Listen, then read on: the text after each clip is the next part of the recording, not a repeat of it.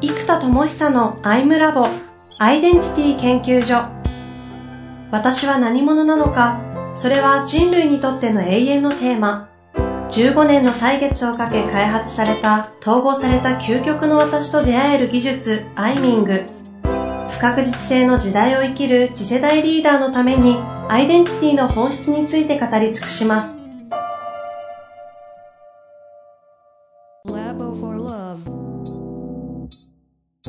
こんにちは、遠藤和樹です。生田智久のアイムラボアイデンティティ研究所。生田さん本日もよろしくお願いいたします。はい、よろしくお願いします。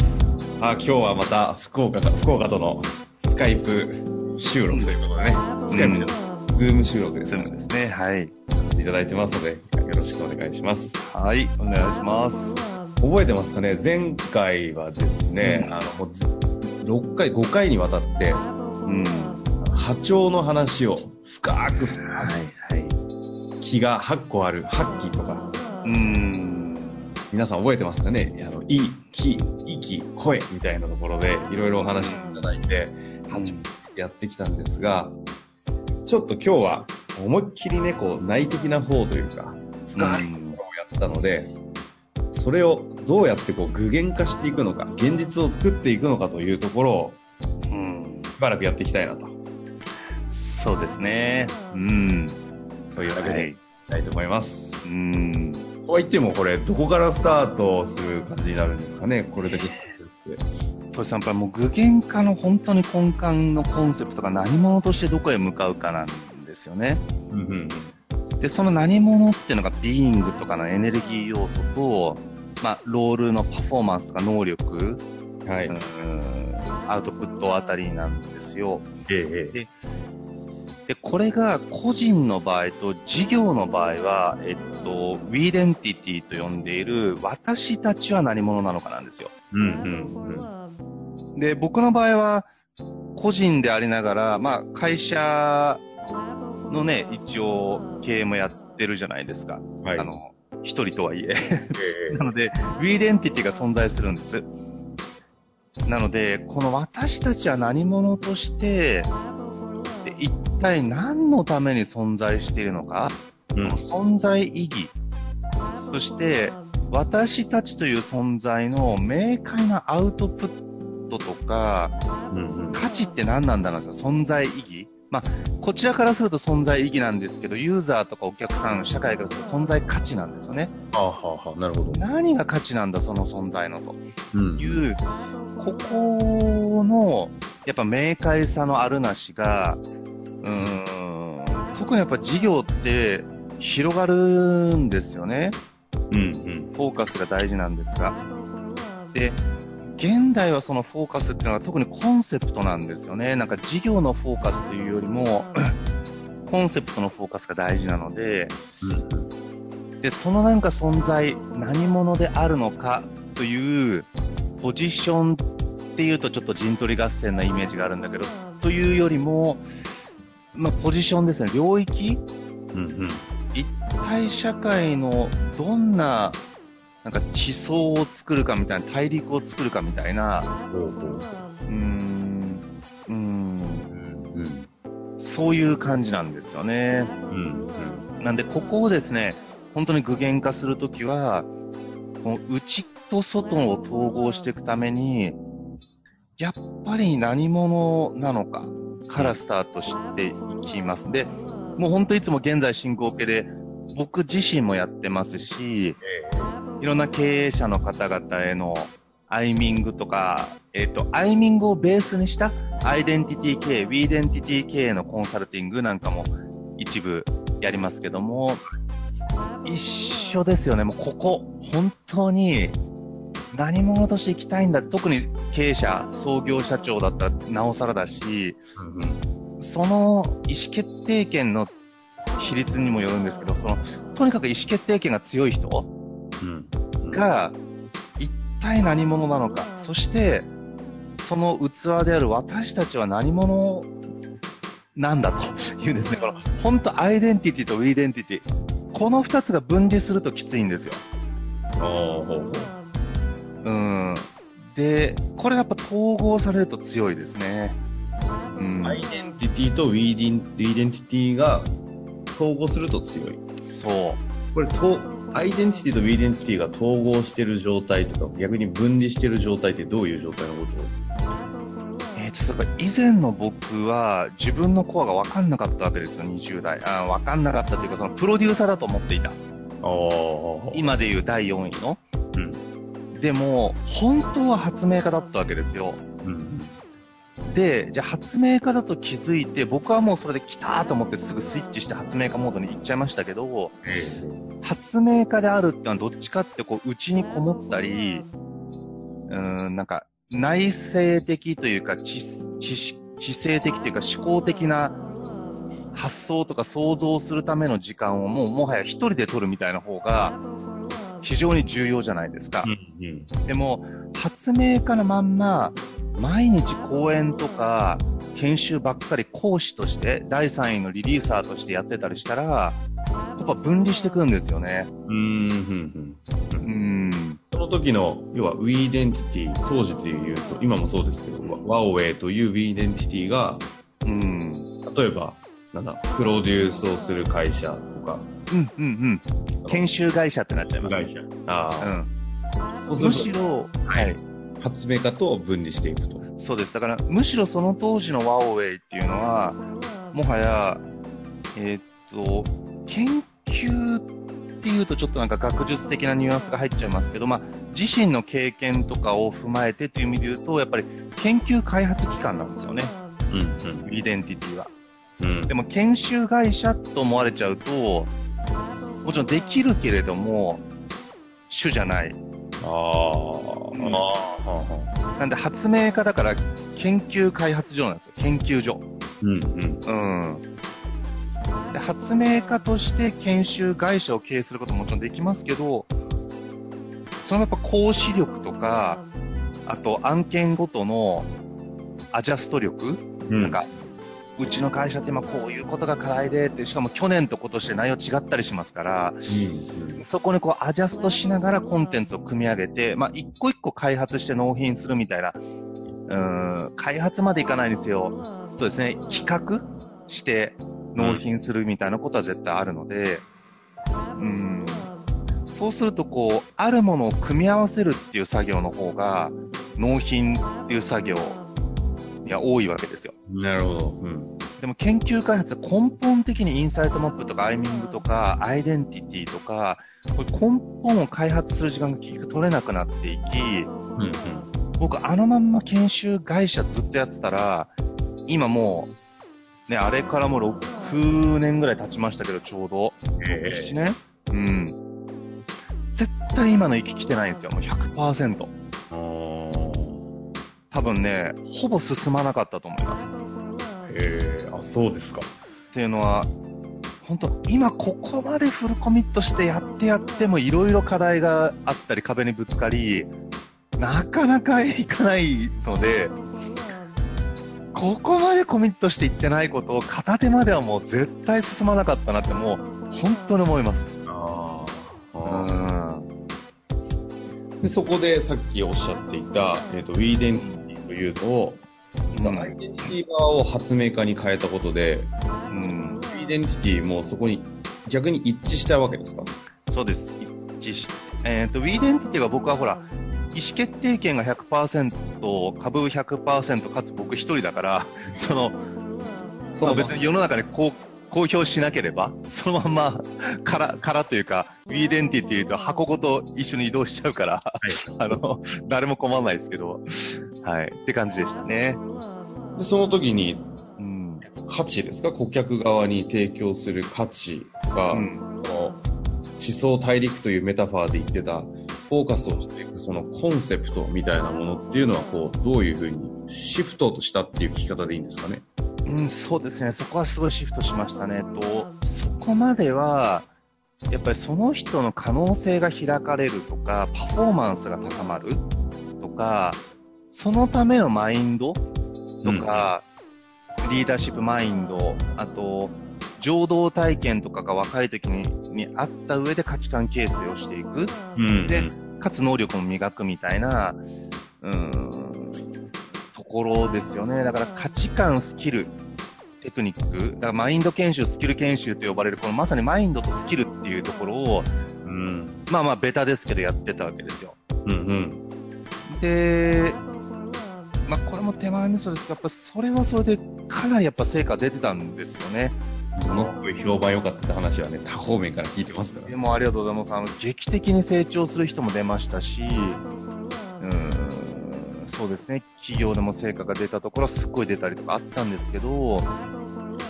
結局その核っていうアイデンティティ、何者であるかが変わらなければ、結局何者であるかというアイデンティティによって観点が生まれ、観点によって捉え方が生まれ、捉え方によって考え方が形成されていき、価値観が出来上がっていくわけです。うん。うん。なので、例えば、私、挑戦は素晴らしいという考え方があったとしますよね。うんうん、挑戦はすごいんだ、大事なんだっていう考え方は、そもそも挑戦とは何かという捉え方によって大きく変わっちゃうんですよ。挑戦というのを人生かけて全てを賭してでもやるものが挑戦であると思っている人と、1年後の目標達成が挑戦であるとか、例えば TOEICで800点取るのが挑戦であると思う人では、挑戦という言葉の捉え方の次元が全然違うわけなんですよ。うんうん、そうすると、挑戦は素晴らしいことだという言葉に対して、ライトな感じで、わあ、挑戦大事だよね、みたいな。そうそう、目標達成のためには挑戦大事だよね、ぐらいの意識、感覚で挑戦の人と、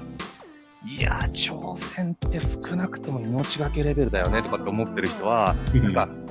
いや、僕今すっごい挑戦してて、来年 TOEICで800点取ろうと思ってるんですって言われると、えー、か挑戦ってその次元なの君みたいになっちゃう？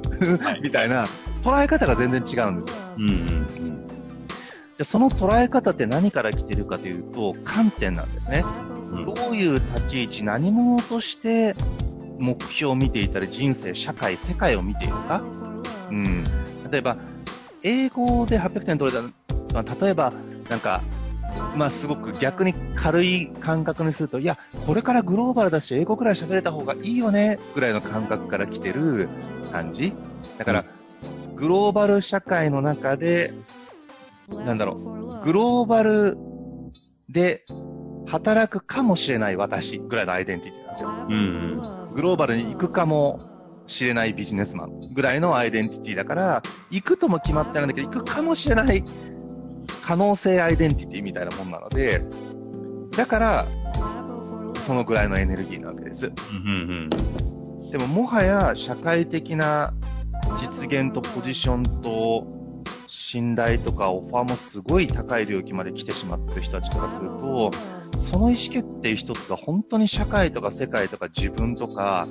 あと、陰陽を含めていろんな人を巻き込むことになりますから、うん、そこで陰陽をまき散らすことへのいろんな責任とかいろんなことを考えた上で、うーん、本当に世界にイノベーションを起こすリーダーにまずなるべきなのか、それとももう、いや、そういうんじゃなくて、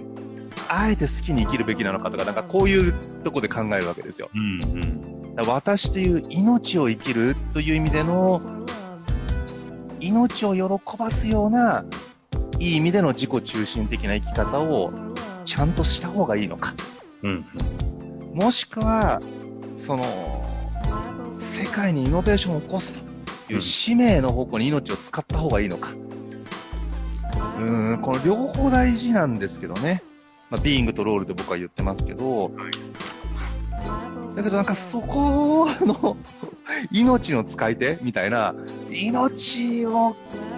楽しむか、使うかみたいな、なんかこう、ここでやってる人の、あ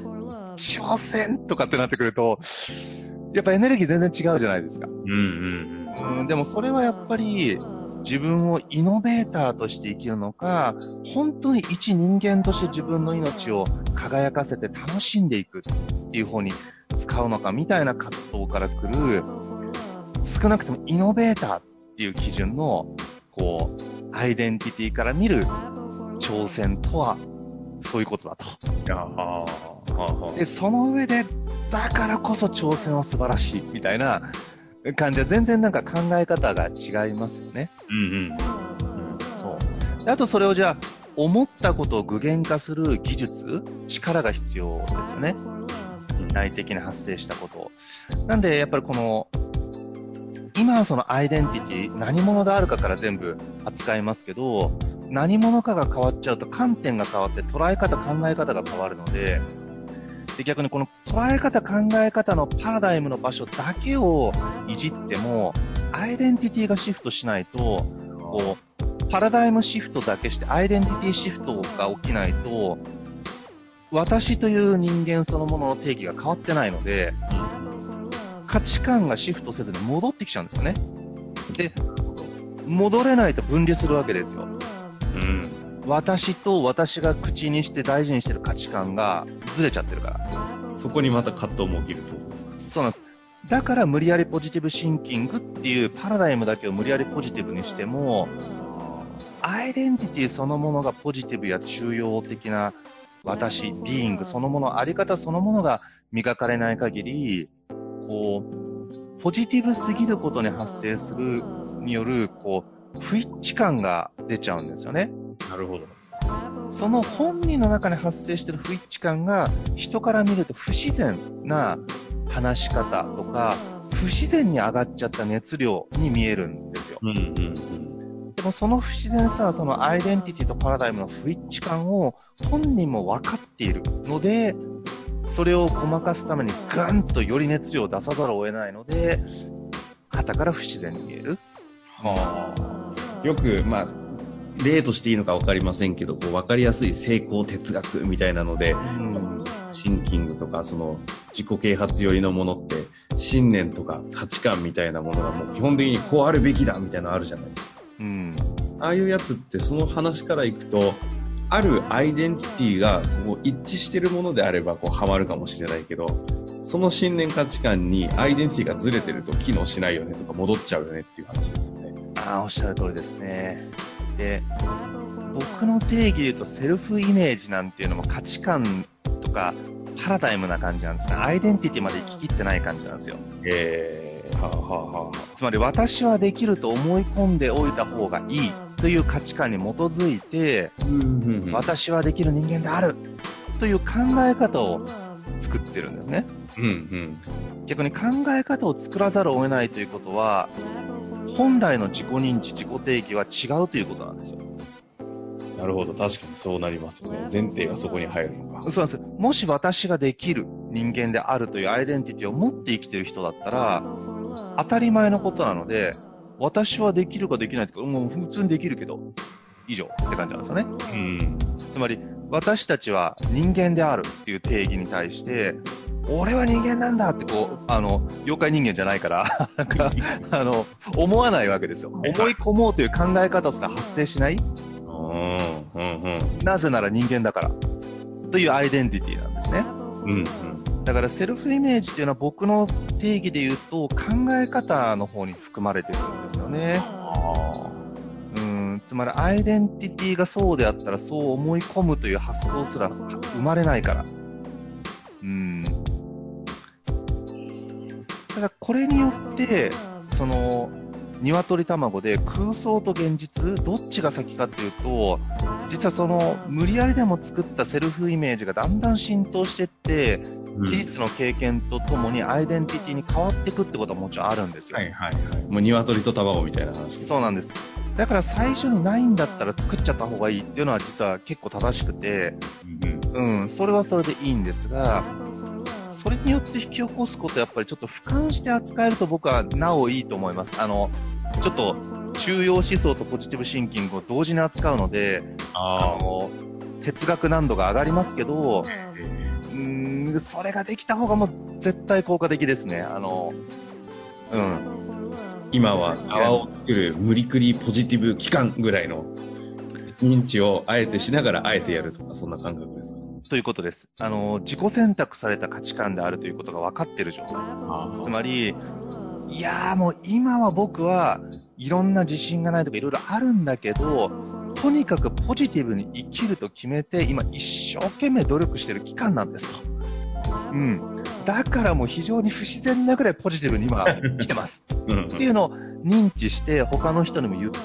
言える状態なってたら、あ、なるほど、確かにそれ一理あるよねってなるから、うん。でも、いや、僕はポジティブで何でもできる人間なんですっていきなり言われると、おー、そっかーみたいな、こう、ちょっと、引くって表現があります。けど、こう、なんだろうな、エネルギーが分離しすぎてしまっていて、こう、そこをこう、なんだろうな、こっちも嘘つきたくないから、そうだねって言いにくい。うん、うん、し、かといってフィードバックして、せっかく上がってる熱を吹き飛ばして傷つけるだけで終わっても微妙だし、ってなるとやっぱりこう、関わりづらいってなってしまいますよね。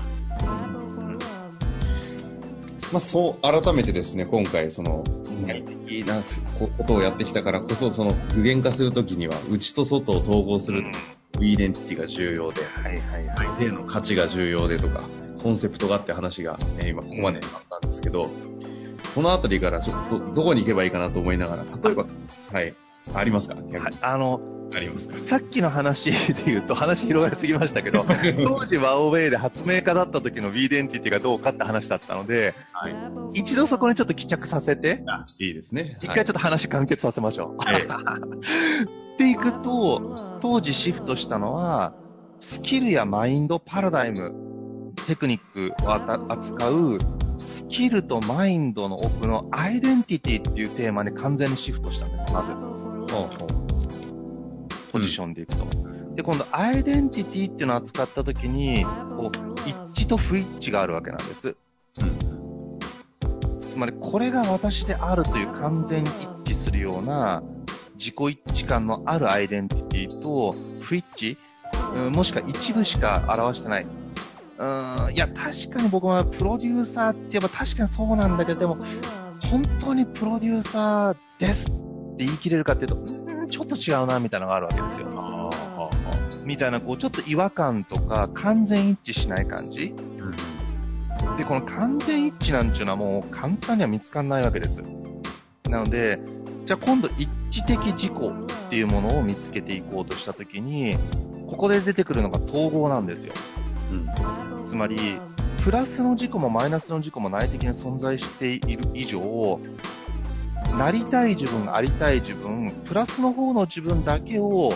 これが私だって言った瞬間、その、まあ、太陽、まあ、昼と夜みたいな時の太陽と月のこう太陽側だけ、うん、うん、うん、光と闇の光だけを私であると言ってる時点で、完全一致は不可能なんですね。自分の半身だけを全部で言うことになるので。ということは、一致的アイデンティティのためには、つまりこれが私であるって腹の底から思える自己一致したものを作るためには、必ず陰陽が統合されたものでなければ、そうならない。うん、うん、では、陰陽の自己を統合するって、